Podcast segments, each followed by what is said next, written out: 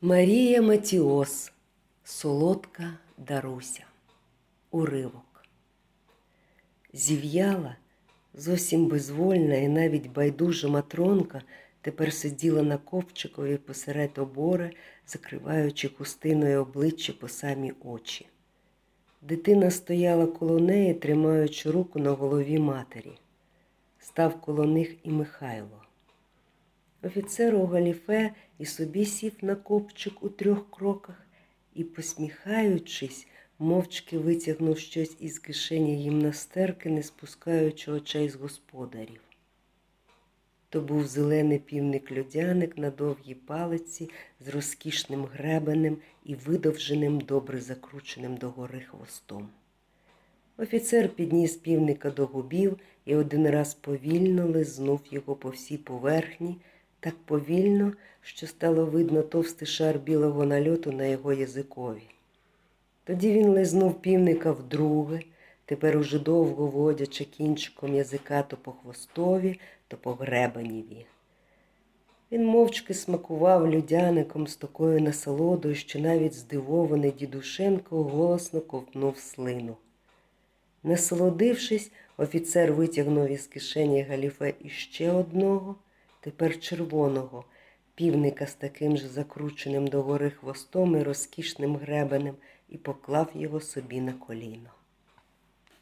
Знову піднісши до губів зеленого півника і коротко лизнувши, він тепер дивився виключно на дитину. Посмоктуючи зеленого півника так, що стало чути голосне цмокання язика, вказівним пальцем лівої руки офіцер поманив дитину до себе. І тут матронка скинулася, ніби зі сну, ніби та мала намір не пустити дитину, але дитина вже стояла перед офіцером, не зводячи очей з півника на його коліні. Як ти називаєшся, дівчинко? В'юнким, улесливим аж до непристойного голосом запитав чоловік, дивлячись дитині просто в очі. Даруся, донька Михайла Ілащука, сина Петрового. А скільки тобі рочків, Дарусю, донько Михайла Ілащука, сина Петрового, що ти така розумна? У місяць по стрітенню минуло десять. А ти, отче наш, знаєш? Знаю і вірую знаю. А конфети солодкі любиш? Люблю. Офіцер і дитина дивилися одне на одного, ніби змагалися, хто кого передивиться. Зелений півник у офіцеровому роті з вертким язиком знову зменшився на одну пір'їну з хвоста. Дівчинка переступила з ноги на ногу і собі ковтнула слину. Офіцер підніс червоного півника з колін близько до дитячих губів, але в рот не дав. Дарусю, тато казав, що вночі до вас приходили вуйки. Дитина дивилася на зеленого півника, що знову повільно ховався у чоловіковому роті спочатку залишками гребінця, а далі зникнув там увесь. Вона кліпала очима, ніби щось думала. Приходили, відповіла, стежачи, як червоний півник засовує свій розкішний гребінь і їй у ротик. Не встигла вона облизати його як слід, а червоний гребень уже вискочив з рота і заскакав у неї перед носом. Офіцер одною рукою тримав двох півнів зеленого, геть змалілого і червоного, ніби настовбурченого до бою, а другою обмацував і гладив дві грубі і довгі аж до колін дитячі кіски з кольоровими вовняними зав'язками. Дарусю. А хто тобі так гарно заплітає кісочки? Мама Матронка. А ти сама що, не вмієш заплітатися? Вмію? Показати? Офіцер сам розв'язав зав'язку на одній косиці, швиденько розплів її до половини і переклав шовковий жмутик волосся у руки дитині. Покажи. Дівчинка швиденько заплела кіску, зав'язала, поправила другу і тепер дивилася на офіцера. Червоний півник знову скочив на дитячий язичок. А коли офіцер іще раз висмикнув його, півень був уже без хвости.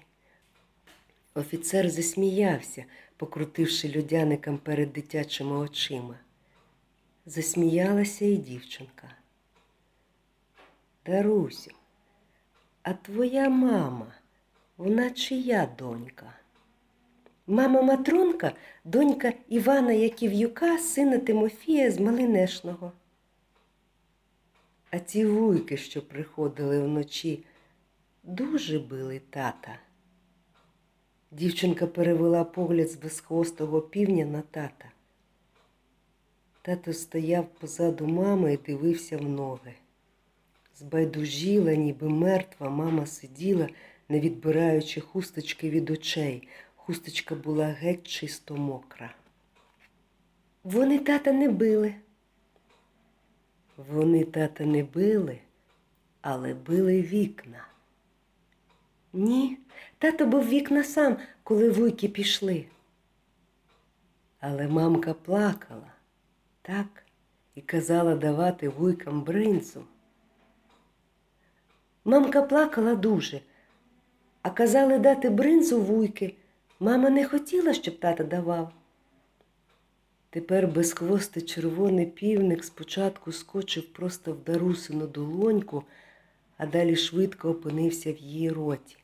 Коли він вибіг звідти уже і без гребеня, офіцер знову питав Дарусю, а що ще казали татові вуйки? Казали зарізати до суботи свиню.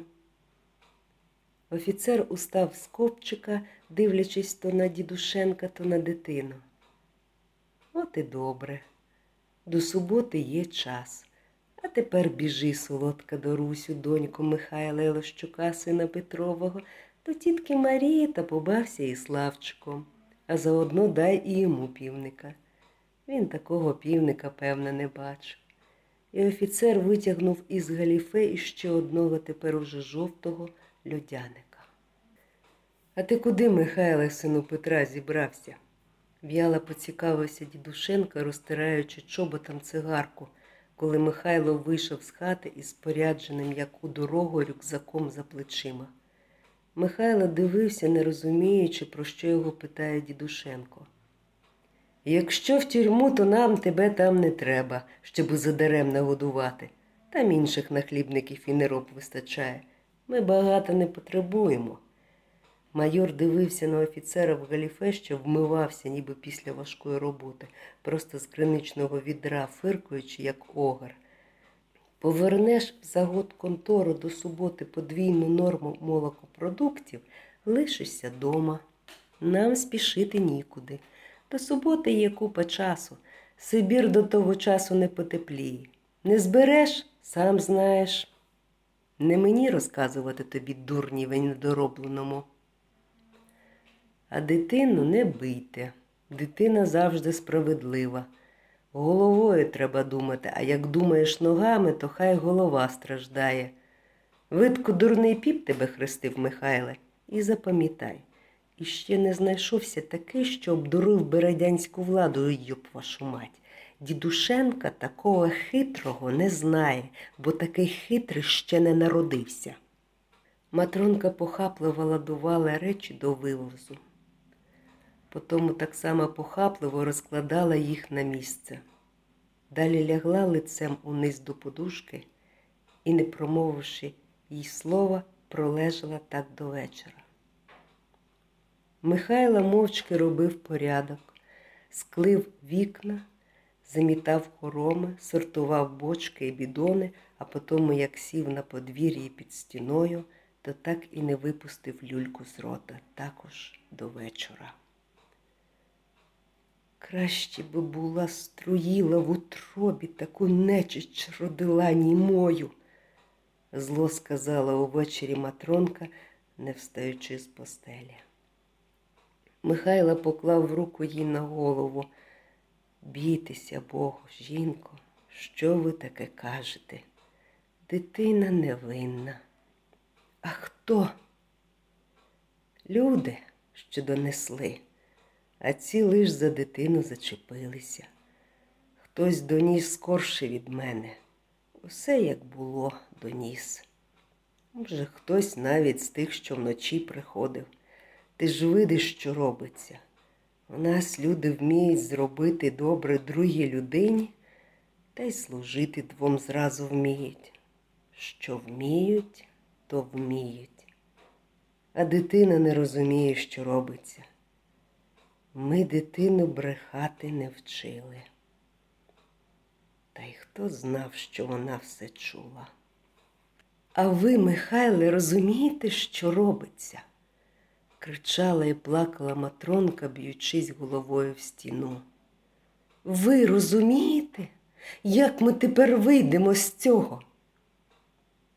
Я не знаю, жінко, але якось вийдемо. Бог поможе. Раптом Монтронка зірвалась на ноги і вперше, відколи він її пам'ятає, стала перед Михайлом так, ніби замахнулася його вдарити. Де той ваш Бог, коли він відвернувся від нас, як від послідних грішників? Чого він не відвертається від того, що робить другому зле, а сам гараздує? Що я завинила Богові, що він прислав сьогодні мені в хату мого ката? Я думала, що за мої муки мій кат давно загнив, а він мені сьогодні з моєї дитини ворога зробив. То де Бог чи він осліп? Михайле, коли я так ревно молилася йому все життя, а він і у вас відібрав був розум, бо ви мене били, як худобину, а я мусила мовчати. Задурна били, самі знаєте, а той, що винен, прийшов мене сьогодні доконати, і Бог не зупинив його. Станьте, матронко, притулив жінчину голову до грудей Михайла, відчуваючи, що на нього зараз чекає якесь іще одне і, може, не менш страшне випробування. Він дихнув так глибоко, ніби мав намір піти під воду. Про що ви говорите, жінко? Про якого ката ви говорите? І тоді Матронка розказала Михайлові правду, якою замкнула собі уста на 10 років, аж по сьогодні.